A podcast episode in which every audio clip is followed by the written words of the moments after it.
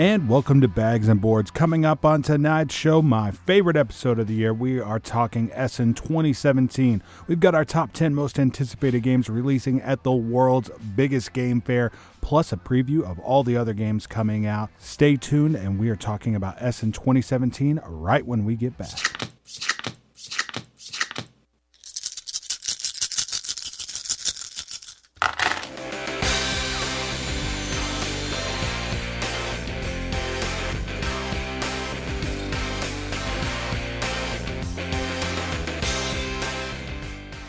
And welcome to the show, everybody. I'm Lance McFarland here with D. Clark. D, how's it going? Doing well, Lance. How are you today? Doing pretty good. We haven't seen each other in a while. It's been a pretty good week, I would say. Uh, so far, so good for D. sure.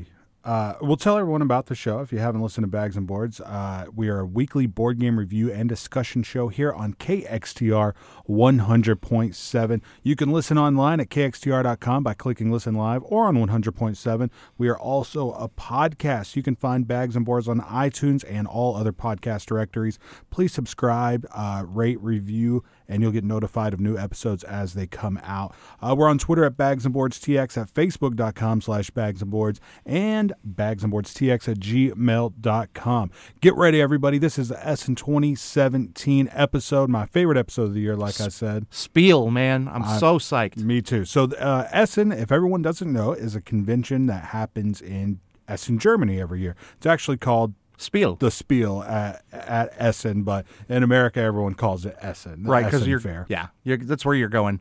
Yeah, so uh, it happens every year. It's arguably the world's largest convention, right? Uh, Gen Con is right there, neck and neck, but it it's probably the biggest one there is. I, I, I don't know the numbers, but uh, if you asked me which one I thought was bigger, I'd definitely say Essen. yeah, and I mean, if there's one convention that I just am dying to go to, it's definitely this one. Yeah, it's a bucket list item. I would need to go with about 10 empty suitcases and way more money than I have on hand Yes. at any given moment. But I mean, for me, D, I bet you probably know this, but this is like the convention with the releases that are for me. right? Absolutely. I'm a Euro game player. That's my favorite kind of games to play. And this is a convention where the hottest Euro games of the year are released. So- Absolutely. and you know, a lot of these games that we'll be talking about today when we do our top tens and when we talk about other games, they won't necessarily be coming out in the US. These won't be available for me and you listening here in Stephenville to buy right now, right? Some of these won't be released over here at all.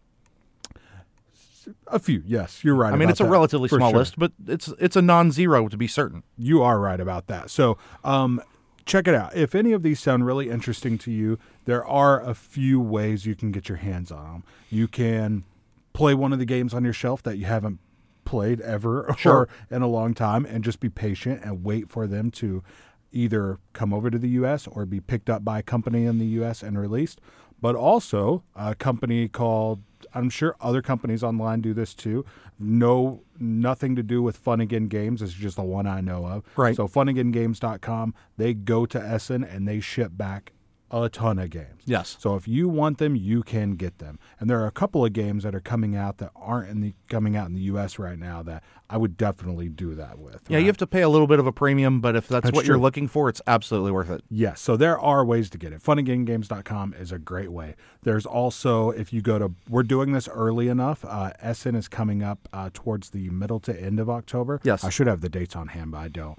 But it there are, if you go to boardgamegeek.com, go to the Essen uh, forum, there's mules that will pick up games for you. You pay them a little bit of money, give them the money for the game, and they'll pick up the game for you. Yep. They'll either ship it back to you or bring it back in their luggage. So there are ways to get these games. So what I was going to say before we start talking about Essen is uh, before we get full into it, right? We're not doing news, we're not doing release dates, none of that stuff. I just wanted to talk about a couple of really quick things.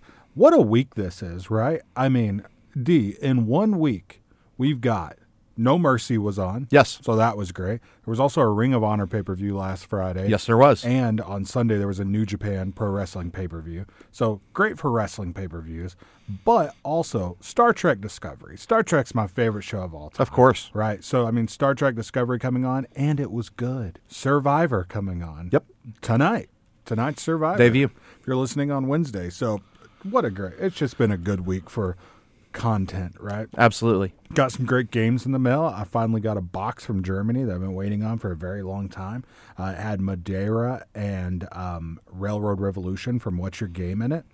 Uh, I also got Tiny Epic Quest in the mail, which was really cool. So, been a good week. I'm ready to talk some board games. Let's get into the list. We're not covering anything else. Do you got anything to add before we get into it? I have it? nothing to add. I, I'm I'm excited and ready to do this, man. So let me ask you a question. As I ask you every single time we uh, do this, do you have any runners up? I do not. I cut it to ten and was I'm pretty happy with my ten, honestly. Cool. So I have three runners up, which I'll cover uh, before we get into it. Before we do that, I wanted to tell everyone about Game and Movie Traders. We're brought to you by Game and Movie Traders. They do buy, sell, and trade for both new and used video games for any console. They do DVDs and Blu rays and comic books. They also feature a selection of board and card games, including Magic the Gathering and other collectible card games. They're located at 2900 West Washington Street, Suite 60, right next door to the movie theater, and can be reached by calling 965 Game or online at facebook.com slash game and movie traders Sville. So D, let's get into the list. I'm going to hit these three runners up really quick,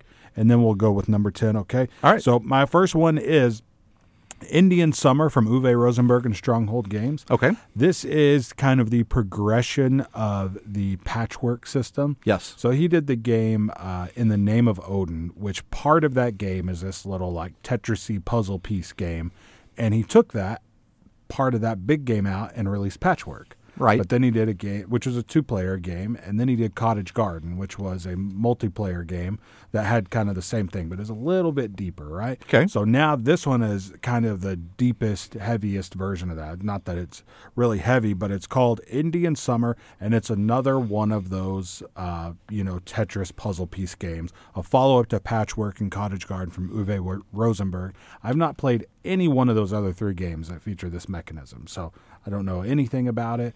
Um, I've got Barenpark, which has that same kind of thing going on, uh, but definitely excited about it, but uh, I haven't played those others, so that's why it's a runner up. Sure. You know, it's why an Uwe game is runner up instead of on the list, right? Makes sense. So my number two is The Ruhr, A Story of Coal Trade from Capstone Games. Uh, the only reason this got on the runner up list is mostly because it's a reprint of a game that came out a few years ago.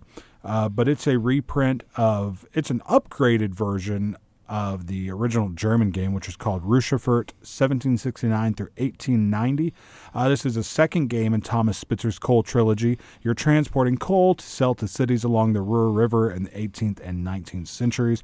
That's the game. It's a second game in that trilogy. Yeah, this was one of my last cuts off of my top ten list. So Great. I'm Awesome, right man. there with you. It's uh, this trilogy is supposed to be really good. The third game was not released by uh, Spielworxx in Germany, which kind of made everyone go like, "What's wrong with that game?" Like Yeah. they released the first two in this trilogy and didn't want to release the last one.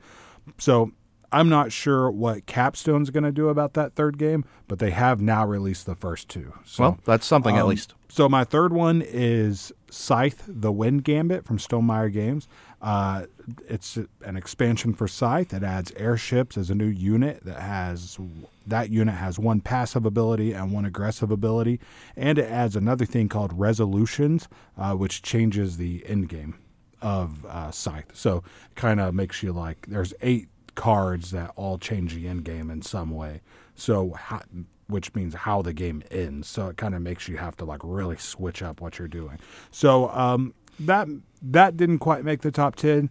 Be, not because it's an expansion. I don't mind putting expansions on my top ten. Right. But just because it as an expansion didn't necessarily beat any of the stuff that was on the top ten. That's fair enough. So D, you're number ten. Let's get into it. My number 10 is Pioneer Games. It's designed by Matthew Dunstan and Chris Marling, uh, published by Tasty Minstrel Games. Um, it is a exploration game along the uh, Oregon Trail. You're trying to take uh, pioneers to pioneer towns to get them uh, settled and get them jobs. Uh, different towns along the map are looking for specific types of pioneers, so you have to be uh, careful about matching the right pioneer with the right place and not uh, uh, going to the wrong spot and wasting a bunch of time. There's Okay. a time management element to it. Yeah. Um, but it's just it's got a solid theme. It's a little bit of a not like a crayon rail game, but there's a there's a, certainly a train game feel to it for Okay. me. Yeah. Um, and it just it just looked really interesting. So there you go. So it's called Pioneer Game.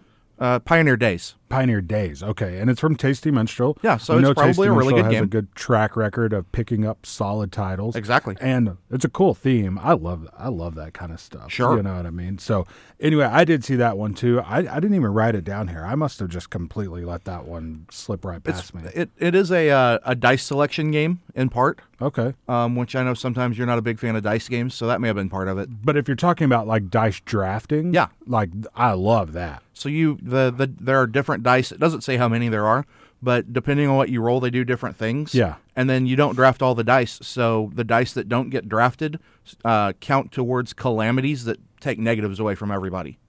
And once you get so many, like say, uh, so many uh, silver pieces that get that don't get uh, drafted, then uh, robbers come and steal everybody's silver. Okay, that's interesting. But you're So- not stealing each other's stuff. No, but it's it's the game. It's the game hating everybody basically. Yeah. So you remember the uh, Sig- Signoria? Yes. The, you're talking about dice drafting like that. Yes. No, I, I love that. Okay. Like, you know, you've got dice in games, which is all luck based, but then you've got dice, and one dice being a certain number doesn't make it unlucky or lucky. Right. It's like, what are you going to do with that number on that die? Right. You know what I mean? It's your choice. Like, you still have choices with a dice drafting game. Right. Rather than, these are my dice, I rolled them, oh, I rolled bad. Yeah. So I'm I'm You know. SOL. That's what I'm not into. But Okay. um, that sounds really cool. I, I, I'm really interested in that one too. That might have made my list if I hadn't just completely botched on that one. It happens. D, that does happen. We've say, done a lot of top 10 lists. We've done a lot of top 10 lists, and very rarely do we agree on things. Yeah. so uh, my number 10, Rajas of the Ganges uh, from Inka and Markus Brand and Huch and Friends, which seems to just be called Huch now. Uh, so you're taking on the role of Rajas, and players control the destiny of their princedom and develop their province by using the caste system, which is interesting, trading goods and traveling along the Ganges. But the gods are in uh, the gods can influence your fate as well. So um, the I didn't read up a lot on the mechanisms of this game, but the thing that made it over a couple of other games made it hit my number 10 is because it's Inka and Markus Brand, Yes. um, who are just a design powerhouse of a couple. It's Huch and Friends, which it, R&R Games typically releases their games. And I Right. think they might be doing this one too. I believe they are. And the other ones that R&R Games has picked up from Huch and Friends has have been great. So, uh, and also the board is just This in- game is insanely very good looking. yeah. This game is very aesthetically pleasing on Yeah. multiple levels. for sure. This so, was this was the last game that I cut off of my list. really Yeah. okay, awesome. So yeah, there's a lot of things that made me put it on there, even though I didn't know a ton about it. So uh, that's Rajas of the Ganges uh, as my number ten. Your number nine, D. Number nine for me is uh, Dead Man's Doubloons. It's designed by Jason Maselli and it's published by Gaton Games and Thundergryph Games. Okay. and in it players take on the roles of legendary pirate captains and they bet on uh, races to uh, gain treasure and uh, different artifacts uh, you get pieces of uh, treasure maps gold doubloons precious jewels and all of it can be stolen Okay. uh, as can the reputation of rival ships so you can take Gotcha. credit for what other people do That's cool. um, with the with the right mechanics. Um, eventually, the map gets put together, and there is a, a secret treasure that is revealed, and there's a race to the secret treasure. Um, but even once somebody has the secret treasure, there's a there's a fight at the end, and uh, it's it's not necessarily the first one to the treasure who wins, although they obviously will have an advantage. Um, but uh, you can you can get your ship blown up. You can you can sink other people, and just because you get your ship sunk, you come back immediately as a ghost ship with a ghost crew. So you you it's not oh you know I, I got sunk I'm out of the game. yeah. Um, and it is they specifically say in the description that it is possible to be sunk and still win the game. So Oh, really? Yeah. That's interesting. Didn't we play something that had a similar thing? Was it Conan, where there was a certain thing where, like, you as the like uh, Overlord player, you got killed, but you got to come back as a ghost or something? There was a game we played recently that had a similar thing like that. um, one of the characters in Conan had that ability, but uh, Yeah, that that must be what Yeah. I'm thinking of. So anyway, D, I will say this is uh, we talk about it every time we do this, but it's what I love about these lists. Like I, you will hit on games that I haven't even like I didn't even notice. You know, what I Right. mean? I love the stuff that you're able to pick out of there um, because I go into it going, oh, yep, know about that one. That I definitely want that one. Right. And I'm almost just like hitting the ones that I already know about that I really want. And, And- then you really did dig really deep. I, on I dig list. deep into these lists, Yeah. man. That like that one and the next one that I'm about to talk about, my number eight, were both, I mean, 150 entries in or more. Oh, really? Yeah, they were way down there. And I will say for everyone listening, people might know what I'm talking about, but I asked D if he had it, and he said no. I said there's a game with like a llama on the front, and did you see it? And he said yes. And I said, is it on your list? And he said no. But just get ready. It's my number two, and I feel like D's gonna really be surprised at what this game is. So It may be. if someone's out there listening and you're like, I know exactly what you're talking about, based on a previous review we did, I think you'll probably get what I'm talking about. But we'll see what you think when we hit number two. All right. Okay. So um, my number nine is First Martians: Adventures on the Red Planet from Ignacy Trzewiczek and Portal Games. It's a newer version of Robinson Crusoe, and it's uh, pretty cool. So it's uh, on Mars instead of you know on an island, and it has an app. So all of the stuff is done through an app rather than just tons of cards and you know just physical cards. Right. So um, they're able to put a ton of different options in as far as those cards go, and as far as um, different uh, things that happen to you go. There's you know, in Robinson Crusoe, there's a deck of cards, but here they could just continually update the app with new stuff. Sure. Right?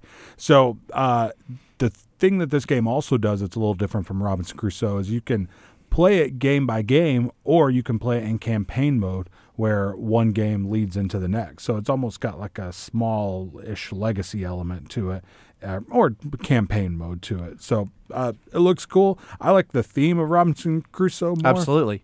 but uh, this one I like the updated version of this. I hope someday they take the things that they've done here and add it into Robinson Crusoe. I'm a I'm a big fan of campaign type games where you know, um, things things you've done in previous games at least have a chance of coming back and, and helping you or biting you. Mm-hmm. Um, so that's that alone is enough to get my interest with this. yeah, and I mean, it, I've played Robinson Crusoe once, and I really, really liked it. It's a cooperative game that has Euro mechanisms that feels like a real Euro game, Right. and is really meaty and hard. Like I don't like a lot of cooperative games, but this one is one that is really up my alley. So Sure. I'm definitely excited about this one, and the theme's cool. I like the other theme better, but the theme's cool it, anyway.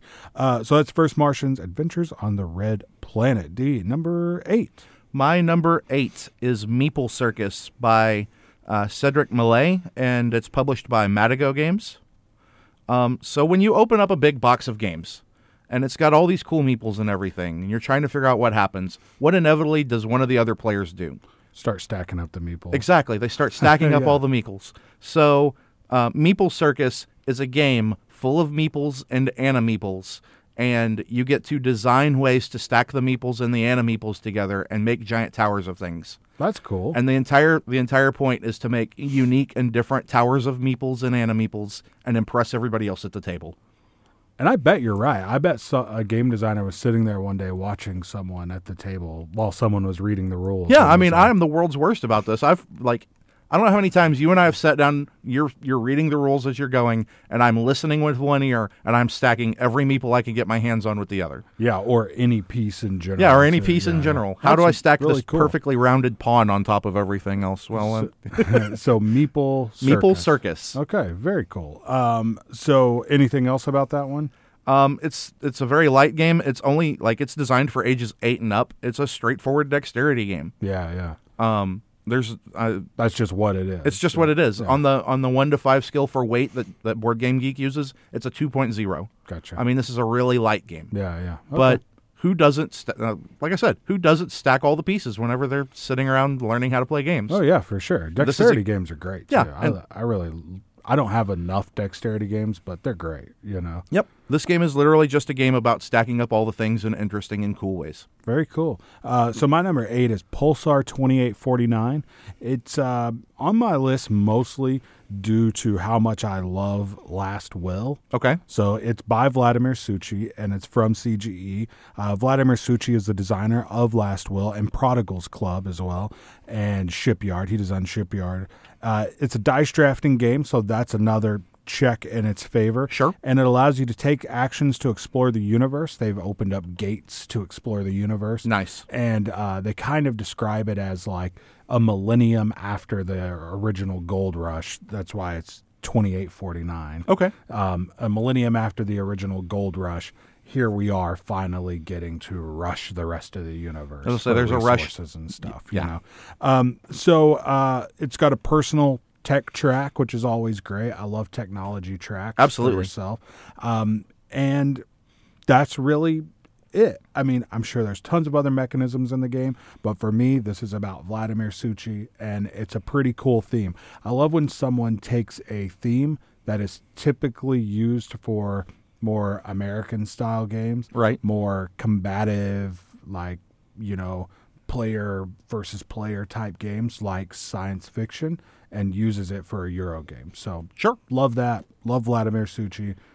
Love his design. So, So it's on the list. Has for be. sure. So that is Pulsar 2849. My number eight and D, we are at number seven. My number seven is Iberian Rails by Tony Chin and published by Monsoon Gaming. Um, so this is a Is train. 18XX game. Uh, no, it's a little lighter than that, from from what I understand. Okay. Um, it has a lot of that uh, that feel, Yeah. but not not quite as complex. Okay. Um, it is it is set in uh, Spain during their rail expansion, and you get uh, a character. They, they have a character row mechanism, and the different you you play the CEO of a company, and you can transfer from one company to another. Um, and each each round you take a couple of turns. Okay. Um, you lay tracks, you buy stocks in other companies, or you pay dividends, much like an 18xx game. Um, the feel that I got off of this is just they tried to make a really lightweight 18xx game That's cool. and then give it a Euro spin because most 18xx games are set in America. yeah, yeah. So, um, if you're if you're a little daunted by an 18xx game, which I'm not going to lie, even though as, as much as I like to play games, that's a really big game to go into cold. Yeah. This might be a really good gateway game. That's why it made my list. Yeah, for sure. Okay. And it's called Iberian Rails. Iberian Rails. Cool. I actually noticed more than uh, usual. There were like, it's it's been seeming like that that 18xx thing has been kind of being more accepted by the general gaming Agreed. public because you got that game that Hisashi Hayashi did where it was like a trick taking 18xx game. Right. There's another game coming out soon that's like a something 18xx game. And then you've got lighter 18xx fare like this, right? Well, there's a there's a re-release of 18 18 CT, I think it is, Yeah. here at Essen as well. 18CZ. CZ, Yeah. that's what it so is. that yeah, and now in the even at Essen at conventions you're seeing 18xx games released, Right. Which is really interesting. So, Agreed. um, I found a uh, podcast about 18xx games only, wow. which is called uh, Dual Gauge. Hmm. So I'll have to check if that anyone's interested, check it out. So my number seven um, is Merlin from Stefan Feld and Queen Games. So Stefan Feld has released some funky stuff over the last couple of years. Uh, he's, he's definitely been branching out into into other things, trying to expand his repertoire. Yeah, and releasing things with these really weird themes where you're like, is this like a st- Euro Stefan Feld game or is it like a you know, there was the Aquasphere Yes. game where it was like your job was to program a robot to go clean squids off the outside of your aquapod. Like that's a really That's a weird game. theme, you know. Yeah. Like when before you've got Bruges, like I mean, we all know Euro games are best when they're named after the cities of the world. Sure. Um, I mean, you've got Bruges and you've got Luna and you've got all the really very Euro-y games that Stefan Feld has done. And then he starts doing some kind of just like funkier stuff, right? But this one seems cool. So it's got an action ring Okay. it's about it's about King Arthur is trying to find his successor. Okay. So he enlists the help of Merlin to help him find a successor, right? So you want to be one of those successors. So you're trying to influence Merlin and influence the Knights of the Round Table to become that person, right? So uh, there's an action ring. It almost looks like a giant rondelle, uh, which is a rondelle is just an action ring, and Mac Gerdts is the person who uses those mostly in his games. Uh, but you can move your knights. You have your own knights, but everybody can move Merlin. Okay. So there's one meeple that is Merlin, and everybody can move him. So it's kind of got this really cool balance of like I can use Merlin in my plan. So say we're playing a three-player game, I'm gonna it's gonna get around to me in two turns, and I can use Merlin in my plans. But I don't want to make too many plans based on Merlin because he might be in a completely different place by the time he gets around to me. Right. So pretty interesting push and pull there. It also has very colorful dice in all the pictures I've seen. And my God, does Stefan Feld know how to use colorful dice in his game? Yes, he does. I mean, uh, my favorite Stefan Feld game that I've played, Bora Bora. I mean, he just uses dice so well in his games. He was the first person that I really saw that was taking dice and saying it doesn't matter if it's a high number or a low number. Like in this situation, a low number might be great for for you. A one might be the best number you could get. Yes. You know. So he was the first person I remember doing that, or a game I saw, which he just really knows how to use dice well, to where they're not luck based. They may be random, but they're not luck. Right. You know. the only way the only way that, that it becomes a luck issue is if you continually roll the same two numbers over and over and over And you again. don't need and them at all, eventually yeah. you just don't need those two numbers. Yeah, yeah. Period. So, uh, cool dice, which Stefan Feld is good at. Cool, interesting theme, and this cool rondelle, giant rondelle looking thing, of which you have this like, do I use Merlin? Do I not use him? Is he not going to be there? Is he going to be way far away to Right. where my plan is completely shot? So it's like, how much do I want to build Merlin into my plans? You know, which kind of reminded me of uh, Discoveries. That was the only game I could think of where it was like where other players can use your stuff.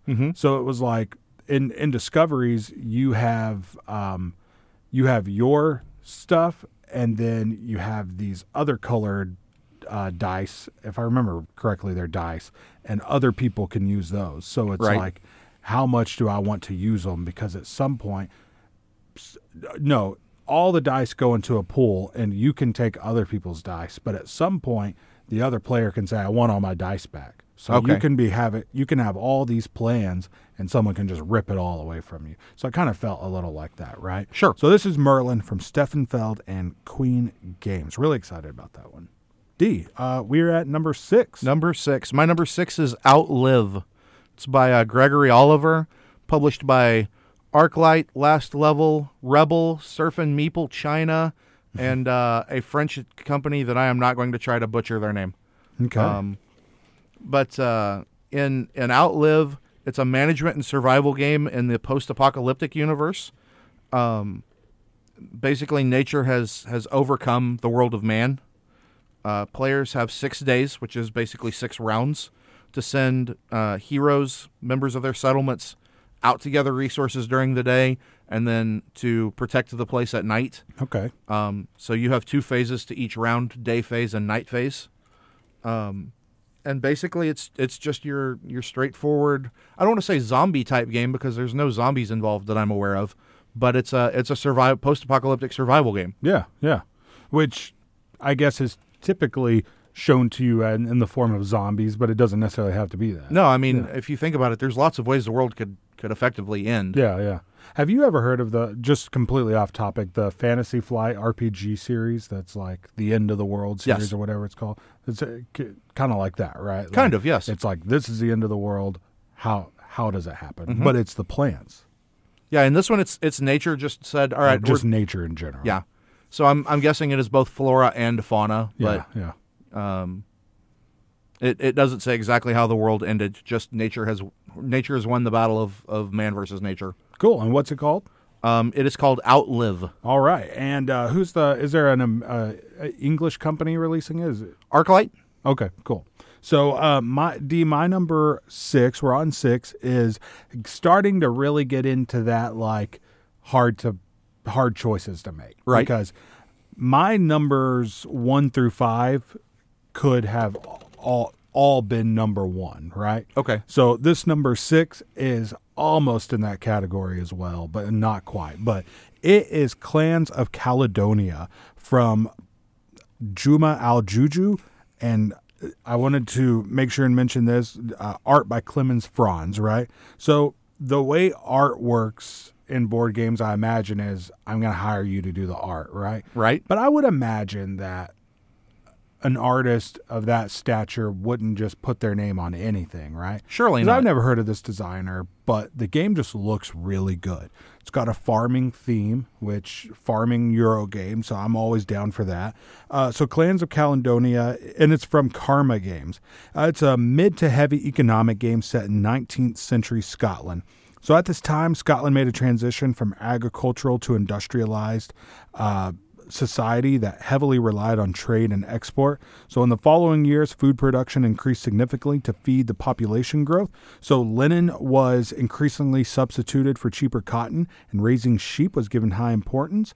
And distilleries were a big deal. They were founded, and whiskey became the premium alcoholic beverage in Europe. So, in this game, Clans of Caledonia, players represent historic clans with unique abilities and compete to produce, trade, and export agricultural goods and, of course, whiskey. So you were talking about how you know any of these could have been your number one. Yeah. This is number two on my list. Oh, really? Clans of Caledonia. Oh, great. Awesome. So we might as well just talk about Yeah, it. let, yeah. Let's just take a moment and talk about this. This Yeah. game. First off, it's it's pretty. Um, it it caught my eye immediately just from It a glance. really nice looking. You're Um, right. looking at the pieces, it has all of the medium to heavyweight Euro-y uh, mechanisms that I look for in an economic game. Yeah. Um, just just glancing at the board, looking around, I go, I've probably played games similar to this before, and I love them. Yeah, for sure. Um, the the theme uh, speaks to me a lot. Um, you know, being a being a history buff, having that that background, um, I can tell you a bit about what they went through in real life, and uh, I'm really curious as to how well, like how closely it translates. Yeah. Because just from the from the uh, description of the game, I'm like, yeah, that's that's pretty much exactly what happened. Yeah. So it really had my attention from the word go. Yeah, and how much it can put that historical significance in there, even in an abstraction of a board game. Sure. You know, yeah, it looks really cool. It's beautiful looking Euro game with the farming theme. It's got a couple of eccentricities thrown in, like you know distilleries and you know producing whiskey and stuff like that. Yeah, because whiskey was like obviously it it, it existed. Yeah, but it was it was a it was a local drink at best. I Yeah. mean, everybody had their own little batch, and nobody really cared about it uh, on a on an international stage. You For know, sure. nowadays you can get whiskey anywhere uh, with the with the e or otherwise. Um, you know, there's there's people who make it in the United States. There's Canadian whiskeys, obviously. Um, Scotch itself is a type of whiskey yeah, um, you you think about it nowadays, it's it's everywhere and it's prevalent throughout all the cultures that drink alcohol uh, that are at least somewhat tied into the Western world. yeah, yeah. Um, and all of that happened at this time, towards the end of the 18th century. Yeah, for sure. Uh, and it's cool that it says uh, each player has unique abilities, which is always great. Asymmetry in games like this always throws in a little extra flavor. to the Absolutely.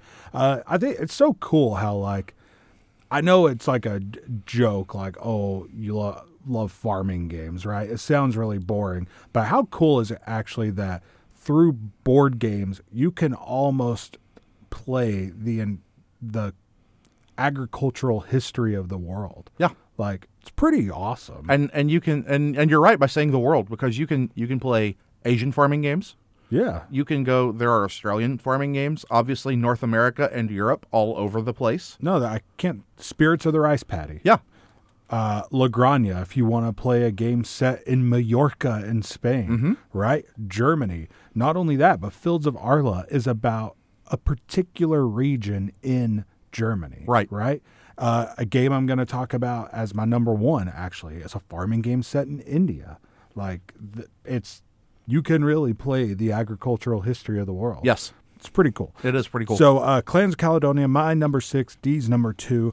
Uh, D, let's go ahead and hit on. Uh, actually, let's take a quick break and then we'll come back and we'll do our number five through one. Talk about some other games coming out at the convention. Before we take that break, real quick, Game and Movie Traders, located at 2900 West Washington Street, right next door to the movie theater. They carry a selection of board and card games, including Magic the Gathering, Pokemon, Yu Gi Oh!, and more board and card games as well. They also host groups and tournaments for all these games, plus Dungeons and Dragons, Warhammer, and more. For more information, they can be reached at 965 Game or at facebook.com slash game and movie traders Sville. Hey Tarleton students, this is DJ Truffle Shuffle coming through your stereo. Have you ever wanted to be a star on the radio like me? Well, guess what? You can, and it's actually very easy to get started. All you have to do is call our station at 254 968 9586 or come see us in the math building, room 138 on the TSU campus, and one of our delightful workers will get you started. We're always looking for new talent, so why not give it a shot? Who knows? It could change your life. Until then, keep it tuned to KXTR 100.7 The Planet, Stephenville's home for rock and hip hop. All right, everybody, welcome back to the show. Lance McFarland here with D. Clark.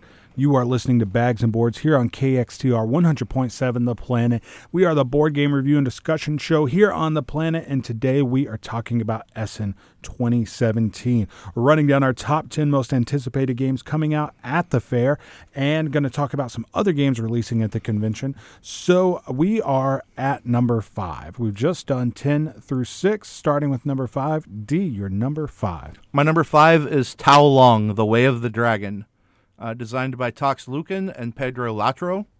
Uh, it's published by Gate On Games and Thundergryph Games. Um, in in Tao Long, The Way of the Dragon, it's a circular, abstract-like game in which each action taken leaves different options for your foe. So kind of like Onitama. Okay. Um, uh, in the in this game, each player controls a dragon, striving to diminish the other, uh, but you're still bound together by Tao. You manipulate tokens on a special board in order to activate your dragon. You leave the same board to be manipulated by your opponent on their turn. So you set up your moves, but at the same time, they're trying to set up their moves, and and uh, you get into each other's way and whatnot. Okay. You have to make the best of, of what may nec- may not necessarily be the best situation. Yeah, yeah. Um, there are customizable scenarios and increasingly profound modes, both where both dragons will move, attack, and block each other's way to seek dominance. At the end, there can only be one dragon. So it is, ju- is just a two player game? It is just a two-player game. Okay, and is is it like more of an abstract Yes. sort of game? Cool. It's Um, called Tao Long. Yes, Tao Long, uh, The Way of the Dragon. Cool. Awesome, man. So my number five is Charterstone. Uh, this is designed by Jamey Stegmaier and Stonemaier Games. So this is the big one, right? So like like I said, my number five through one, I feel like could all be number one. Sure. Um, but Charterstone is okay. So we're we are maybe six years into Legacy. If you want to talk about like really where these hobby board games started in Legacy, Right. we're like two years into it. So you had Risk Legacy, which was like mind blowing idea that people play, but it was still Risk, right? Right. So then you get Pandemic Legacy, and Jamey Stegmaier says, "Okay, so I'm going to release a Legacy game that is a Euro game." Sure. Um, and here it is. He, uh, you also had Seafall as well, right? But Charterstone from Jamey Stegmaier uh, is a competitive legacy game, a competitive Euro legacy game. You construct buildings and populate a shared village. So, building stickers are permanently added to the game board and become action spaces for any player to use. So, we're talking about buildings like uh, in Le Havre, like where you have buildings which are like cards, Right. and you know other people can use your building but they have to pay you i'm not sure if they have to pay you in this one but it's kind of that same thing where Okay. like, you have your own buildings but other people can use them right but these are stickers they become permanent additions to the board right? But anyone can use the stuff that you've permanently added to the board. So um, They become action spaces for all players to use. So you start off with simple choices and just a few wor- workers, but soon you have a bustling village with dozens of possible actions. So your journey through Charterstone uh, will last 12 games, which is interesting because, you know, all the other ones have been, well, Risk Legacy was an exact amount of games. Pandemic Legacy was interesting because it was 12 to 24 games. Yeah, it depended on how well you did. Yes. So uh, this one is 12 games. But what's really interesting about this one is that your completed village will be a one of a kind worker placement game with a ton of variability. So, and with Pandemic, when you're done, the way it's talked about is that you just throw it away. Yep. But you don't really have to because what you have is a really interesting game of Pandemic at the end. Right. There's some things that you can't use that are on the board and things like that, but you can still play it. But that's not how it's marketed, right? Correct. This one is different in that it's actually being marketed as, you know, keep playing it. Like here, you end with a game that's way different than the game you started out with. You're not going to be able to make changes to it anymore. It's no longer a legacy game. You Right. finished the story of the game, but now you just have this really great game on your shelf, this worker placement game that is unique to you. Yeah, because no board will end up exactly like the other board, at least in No. theory. And that's how Risk was. Right. Risk was at the end, you end up with your very own unique copy of Risk Legacy. Pretty cool, Yeah, right? I mean, so everyone will have their own version of Charterstone sitting on their shelves at the end, which I think is great. This is a Euro Legacy game with that element. They're also going to be selling recharge packs if you want to recharge the Legacy element of it. Absolutely. So they're not saying, "Hey, go buy another copy." I mean, Pandemic was saying so much, "Buy another copy," that they released two different boxes. and and it was like when when Pandemic Legacy first came out, it was an instant turnoff for me, and I know I wasn't the only one because I was like, wait a minute, you want me to play this game twelve to twenty four times and then throw it in the garbage, and if I want to play it again, go get another one? No, this is a board game. That's not how that works. And it took me a long time for me to wrap my head around Yeah. why and how. Yeah, because that doesn't bother me at all Because a game on my shelf that I love, I might not ever play 18 times. Right. Whereas the games that I own, with one or two exceptions, I've played all of them twenty five or more times. Yeah, so I guess there's the there's the big difference. But it's like if you think about it, like if you're play if you're playing with a group of three friends, right? Right. If you and your group of three friends went out to dinner and went to the movies and got a Coke and popcorn at the movies, how much money would you spend? probably the same amount as a board game. Which you know is- what I mean? which- So, like- and that's what it took was me thinking about it that way, as Yeah. opposed to comparing it to other traditional board games where you can play it theoretically an infinite number of times. Yeah, legacy games are just weird like that. Yeah. They make people have like, wait, so I'm supposed to tear these cards up and like And and then never. But then what if I need it again? And yeah, yeah, yeah. So yeah, they're definitely uh, different. But Charterstone looks really awesome. I think this is the legacy game that's not based on a previous property that Right. I'm the most excited about for sure. So uh, it's Charterstone from Jamey Stegmaier, Stonemaier Games. D, we are at number four. My number four is called Heaven and Ale. It is by uh, Michael Kiesling and uh, Andreas Schmiel, and it is published by Eggert Spiel. Um, so, in uh, Heaven and Ale, you have been assigned to lead an ancient monastery and its brewery. Uh, so, it is your job to brew the best ale possible under God's blue sky. Um, do, to do that, it requires timing. You have to get the best results for production. You have to provide the cloister garden with the best resources you can Okay. to grow the best uh, uh, crops that you can. You have to get the right number of monks into the garden to uh, gather your harvests in without you know having them get into each other's way or leaving anything out there in the field to go to go to waste. Um, and then you also have a brewmaster, and he's ready to uh, take whatever you bring in and turn it into uh, the best the best beer possible. Cool. So uh, you have uh, competition with the, the other players, and there is apparently a fine balance between upgrading the cloister's garden and the monastery, and also harvesting resources that you will need to fill the barrels. Okay.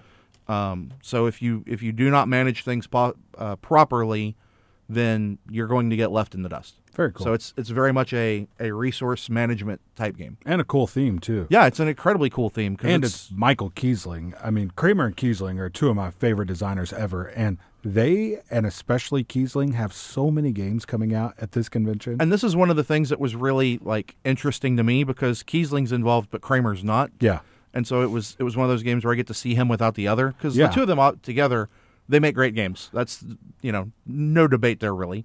Let's see what the two of them do away from each other. yeah, but think about this: the possibilities here. I'm not sure if this other designer is the other designer from this game, Right. But Kiesling by himself, El Grande. Sure. You know what I mean? So like that there's that. Like I mean, the times that they have stepped away from each other have also produced really great games. So this has a great chance of, you know. Right.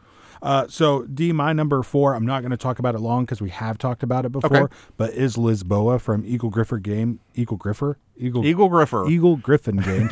and uh, Vital Lacerda. So you're rebuilding the city of Lisbon in Portugal in 1755 after an earthquake, a tsunami, and three days of fires. This is real life. Uh, Vital Lacerda is from Portugal, so this is a really personal game for him, uh, which makes th- that part of this is fascinating. To Right. me. I mean, I love that board games can have the same things put into them that movies and books and comics can have put into them. You know Absolutely. what I mean? Uh, so, um, which kind of like Fields of Arle with V- Uwe Rosenberg, like doing a farming game about the place he's from. Like, Absolutely. Yes. very cool. So the game is played on a real map of downtown Lisbon, which is even cooler.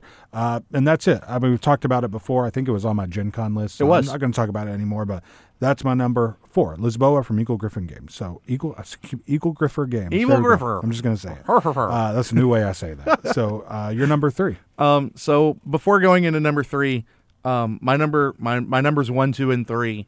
I mean, I almost flipped coins as to put putting which one into which order. Yeah, yeah. I am super excited about all three of them. Awesome, man. Um, they're very they're they're pretty different games, but all of them to me are just super super awesome. Like I really want to get my hands on all three of them. Very cool. So- and we know what your number two is. We already know what my number two is.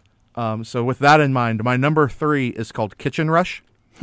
Um, it's by uh, David Turczi and uh, somebody Someone else. um, Vangelis uh, Bagiartakis. Okay. I think that's how you pronounce that. I apologize if I butchered your name, sir. I'm certain that's not how you pronounce it. It's but- it's pronounced by uh, Artipia, or it's published by Artipia oh, great. Games. Yeah. So pretty good publisher. Yeah, yeah, for sure. Um, so this is a a uh, me- this is a restaurant game. It's co-op. Um, so we're working together to put employees into uh, different positions to run our restaurant, so that we that we all own together. Um, but the catch is is that the different employees are represented by uh, sand timers. Oh. And so whenever you put an employee into a job to do a thing, you turn over the sand timer and they cannot be moved to something else until the sand has run out of the timer. That's cool. And you have limited workers to work with. Um, the game is played in four rounds. Each round is four to five minutes. Um, so it's very much a time uh, a time management issue. Yeah. Um, and it goes through all of the things that you have to do for running a restaurant, from getting uh, produce and things like that in to, to prep, doing the actual cooking, waiting on tables, bussing tables, uh, you know, proper serving. Uh, you even got a maitre d role if, if you want Yeah, to put yeah. somebody out front, you know, use somebody for that role. Um, but it's it's all timed. You've only got so many employees.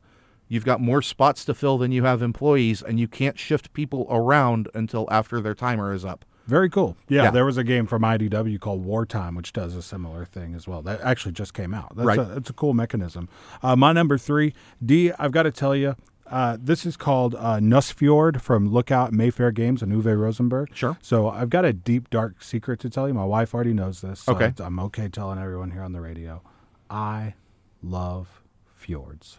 Fjord. so I just do. They're like one of my, like they're the most like awesome looking natural formation in the world. If you don't know what that is, it's like a, it's like a path cut through the mountains by glaciers Right. that fills with seawater. Yep. So if you see like a show like Vikings, like they live in a fjord. You Correct. know what I mean? So uh, Nusfjord from Uwe Rosenberg, you own a major fishing company in Nusfjord on the Lofoten archipelago. Uh, your goal is to develop the harbor and the surrounding landscape, and to succeed, you must enlarge your fleet, clear the forest, erect new buildings, and satisfy the local elders. As with Agricola and Ora et Labora, Nusfjord has a worker placement mechanism, so it's going to be similar to that. Money is scarce, just like food in other Uwe Rosenberg games, and one of the quicker, easier ways to get money is to place shares of your own company on the market. So you've got this cool like economic thing going on rather Sure. than like on the farm we're worried about food and stuff. Right. So like uh Nusfjord, Uwe Rosenberg, his big box game for this year. He was g- going at it a little slower there for a while, and now it's just big game, big game. Like he's like really knocking them out. It's so. it's almost like he's making up for lost time. yeah, for sure. So I'm excited about this one coming out from Mayfair Games. I, we're going to cover this one on the show. So I have a I have a confession to make concerning fjords. okay, The first thing that pops into my head when somebody says fjord is Pinky in the Brain. I don't know the reference, but I do love Pinky and the Brain. I did when I was a kid. It was it was one of the words that Pinky would randomly say, oh, gotcha. uh, along with narf and, and things like that. He would Oh, occasionally gotcha. say fjord. Fjord. Yeah. uh, so anyway, D, since you already covered your number two, We did. It's I'm Clans of cover mine. Caledonia. It's great. This is the one. Okay, so it's got a. It's not a llama, but what's the other thing that's similar to a llama? An alpaca. Yes, it's an alpaca on the cover, and it's just a really funky looking cover. Yes. Um, so this is called Altiplano from DLP Games and Reiner Stockhausen. I don't know if the name Reiner Stockhausen is uh, flicking your memory there. I was gonna say it sounds familiar. So this is a bag building game similar to Orleans. Okay. From the designer of Orleans. There we go. That's why it's the, Yeah, so that's the thing I thought would make you go like, "Oh, that's Yeah. what that game was." So this is the follow-up to Orleans, essentially. You loved Orleans, uh, yes. so here we go. This one's going to be awesome. I'm I should hope so. about this one. So uh, it's set in the highlands of the Andes Mountains. Two to five players work to collect and organize goods, some of which are not immediately available or usable to each player. Since players start with unique resources and roles, uh, not only are the resources tight in this game, but storage and the delivery of goods is extremely important and really competitive. So this is similar to Orleans, but it looks a lot different. You've got multiple little boards in odd shapes. But it is does have that bag building element as well. Right. Go look at a picture of this game. It's really cool looking. The cover is so trippy looking, and then like the game just looks great. I So- think I think that's what happened is I pulled this game up and I I was looking at it and I was like, this thing looks like it was designed on an acid trip and the just immediate the window. reaction to this game is to not even bother looking. at it I, I'm pretty for sure, that's exactly what happened. Uh, so D, we don't have a lot of time left, so let's hit our number ones and then see if we can talk about a couple of other games. Okay. So your number one. My number one drum roll is Gaia Project. Oh yeah. Um, it's by uh, Helge Ostertag and Jens Drogemuller. It's published by Asmodee, amongst other people. Yeah. So uh, super excited about that because it means that it will be coming over at some point. Yeah. Yeah. Um, in Gaia Project, it's it's a game along the lines of Terra Mystica. Yeah. The follow up to Terra Mystica, Yes. right? Yeah. Um, as in the original, you have 14 different factions living on seven different kinds of planets, and each faction is bound to their own home planets. Uh, so, to develop and grow, you must terraform neighboring planets into their home environments, but you're in competition with all the other groups in the game. Um, in addition, Gaia planets can be used by all factions for colonization. They're basically like Earth. Yeah. Um, uh, you can use these for colonization, uh, and you can also use transdimensional planets and change those into Gaia planets. All the factions can improve their skills in six different areas of development terraforming, navigation, artificial intelligence, Gaia forming, economy, and research. All of this leads to advanced technologies which give you special, unique bonuses. Um, I'm a big fan of Terra Mystica Yeah. sci-fi and terraforming is always really cool. Terraforming Mars was a great game. Although that's more you know looking Yeah. at one specific planet. And other than this But- being like the follow up, it's more like the sci-fi version of. Yeah, I was say, that that's to me is more accurate. Is it's it's Terra Mystica in space? Yeah, which yeah. Who doesn't like? Very cool. I, this one was really close to being on my list for sure.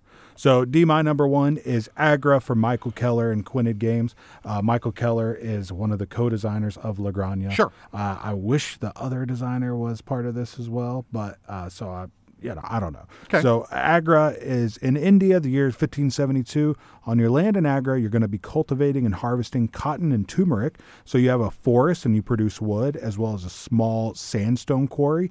Uh, so you're going to be trading and processing uh, to obtain better goods, which will allow you to woo the notables. The notables, The notables. the nobles, as they make their way uh, to the capital for Akbar the Great's birthday celebration. I suppose that the nobles are notable. That's true. So, uh, yeah, this is another farming resource building game. So, I, just like the sandstone quarry and the forest and that part of it's pretty cool. I literally cut this game from my list only because I was worried about having too many agricultural games on my list. I am never, ever, ever, ever, ever worried about that problem. D. Uh, so, Agra, uh, Michael Keller. The reason this got number one is just because I like La Granja so much. I don't even know that I like La Granja more than Orleans. Number one and number two are both one A, one B, Right. For me, I mean, there's really no difference in those two.